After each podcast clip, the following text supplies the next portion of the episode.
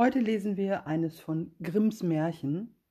Das ist ein bisschen unbekannteres Märchen, aber lassen wir uns überraschen.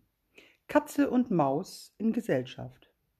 Eine Katze hatte Bekanntschaft mit einer Maus gemacht und ihr so viel von der großen Liebe und Freundschaft vorgesagt, die sie zu ihr trüge, dass die Maus endlich einwilligte, mit ihr zusammen in einem Haus zu wohnen und gemeinschaftliche Wirtschaft zu führen. Aber für den Winter müssen wir Vorsorge tragen, sonst leiden wir Hunger, sagte die Katze. Du, Mäuschen, kannst dich nicht überall hinwagen und gerätst mir am Ende in eine Falle.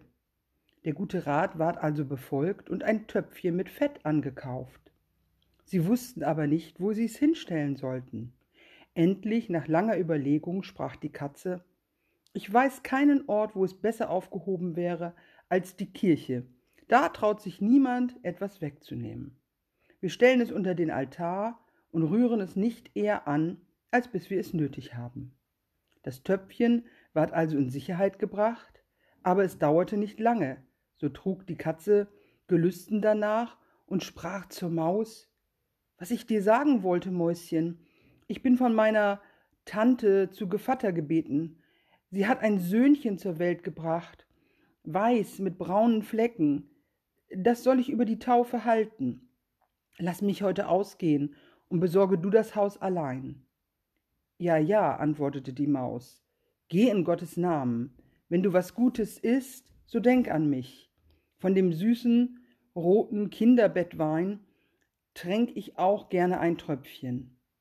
Es war aber alles nicht wahr. Die Katze hatte gar keine Tante und war nicht zu Gevatter gebeten. Sie ging geradewegs nach der Kirche, schlich zu dem Fetttöpfchen, fing an zu lecken und leckte die fette Haut ab. Dann machte sie einen Spaziergang auf den Dächern der Stadt, besah sich die Gelegenheit, streckte sich hernach in der Sonne aus und wischte sich den Bart, so oft sie an das Fetttröpfchen dachte. Erst als es Abend war, kam sie wieder nach Hause. »Nun, da bist du ja wieder«, sagte die Maus. »Du hast gewiss einen lustigen Tag gehabt.« »Es ging wohl an«, antwortete die Katze. »Was hat denn das Kind für einen Namen bekommen?« fragte die Maus. »Haut ab«, sagte die Katze ganz trocken. »Haut ab«, rief die Maus, »das ist ja ein sehr wunderlicher und seltsamer Name. Ist der in eurem Familie gebräuchlich?« »Was ist da weiter?« sagte die Katze. »Es ist nicht schlechter als Bröseldieb, wie meine Paten heißen.« Nicht lange danach überkam die Katze wieder ein Gelüste.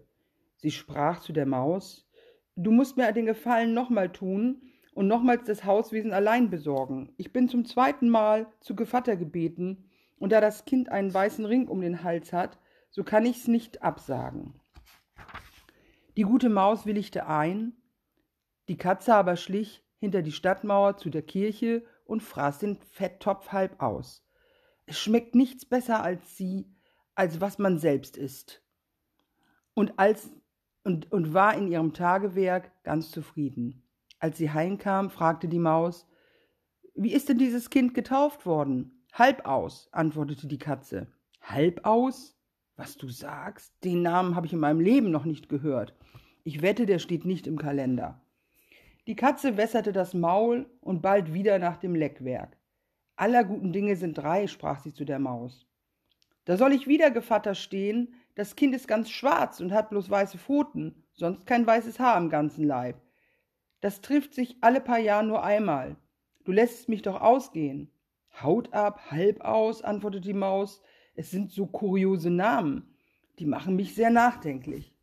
Da sitzest du daheim in deinem dunkelgrauen Flauschrock und deinem langen Haarzopf, sprach die Katze, und fängst Grillen. Das kommt davon, wenn man bei Tage nicht ausgeht. Die Maus räumte während der Abwesenheit der Katze auf und brachte das Haus in Ordnung. Die naschhafte Katze aber fraß den Fetttopf rein aus. Wenn das alles aufgezehrt ist, so hat man Ruhe, sagte sie zu sich selbst, und kam satt und dick erst in der Nacht nach Hause. Die Maus fragte gleich nach dem Namen, den das dritte Kind bekommen hatte. Er wird dir wohl auch nicht gefallen, sagte die Katze. Er heißt Ganz aus.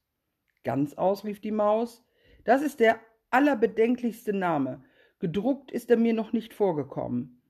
Ganz aus, was soll das bedeuten? Sie schüttelte den Kopf, rollte sich zusammen und legte sich schlafen. Von nun an wollte niemand mehr die Katze zu Gevatter bitten.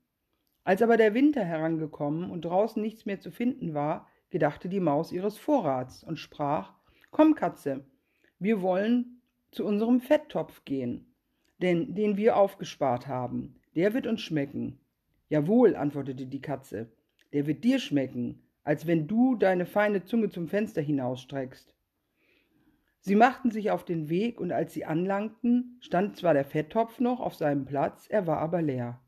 »Ach«, sagte die Maus, »jetzt merke ich, was geschehen ist. Jetzt kommt's an den Tag. Du bist mir eine wahre Freundin. Aufgefressen hast du alles, wie du zu Gevatter gestanden hast. Erst Haut ab, dann halb aus und dann...« »Willst du schweigen?« rief die Katze. »Noch ein Wort und ich fresse dich auf.« Ganz aus hatte die Katze schon auf der Zunge. Kaum war es heraus, so tat die Katze einen Satz nach ihr, packte sie und schluckte sie hinunter. Siehst du, so geht's in der Welt zu.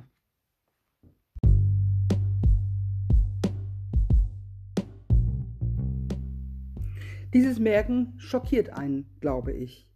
Die Katze verleibt sich den Fetttopf ein und hat überhaupt kein Mitleid mit der Maus. Sie legt die Maus richtig gehend rein. Die Maus vertraut der Katze, aber sie hat auf Sand gebaut. So geht's in der Welt zu. Das stimmt, so geht's in der Welt zu. Manche Leute legen andere Leute einfach rein. Aber sollte es so in der Welt zugehen? Denk mal drüber nach. Eigentlich nicht, denn eigentlich sollten wir teilen. Eigentlich sollten im Winter alle was zu essen haben. Denken wir darüber einmal nach. Ciao.